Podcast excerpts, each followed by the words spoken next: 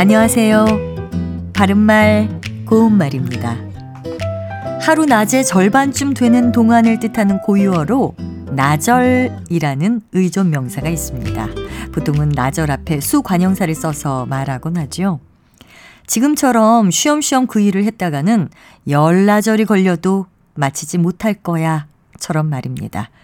지금 말씀드린 이 예문에 나온 열나절이란 말은 수관형사와 의존명사가 연결된 표현이니까 열과 나절은 띄어서 쓰면 되고요.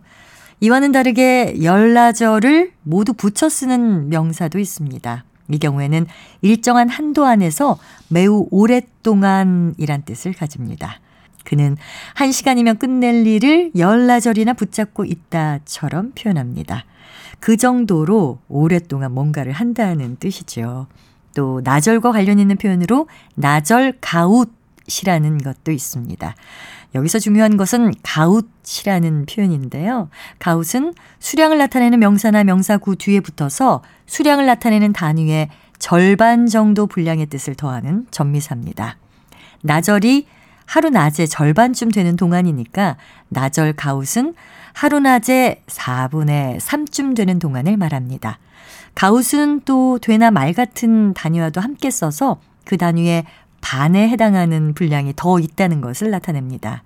따라서 되가웃 하면 한돼 반쯤의 분량을 뜻하고요. 말가웃은 한 말 반쯤 되는 분량입니다.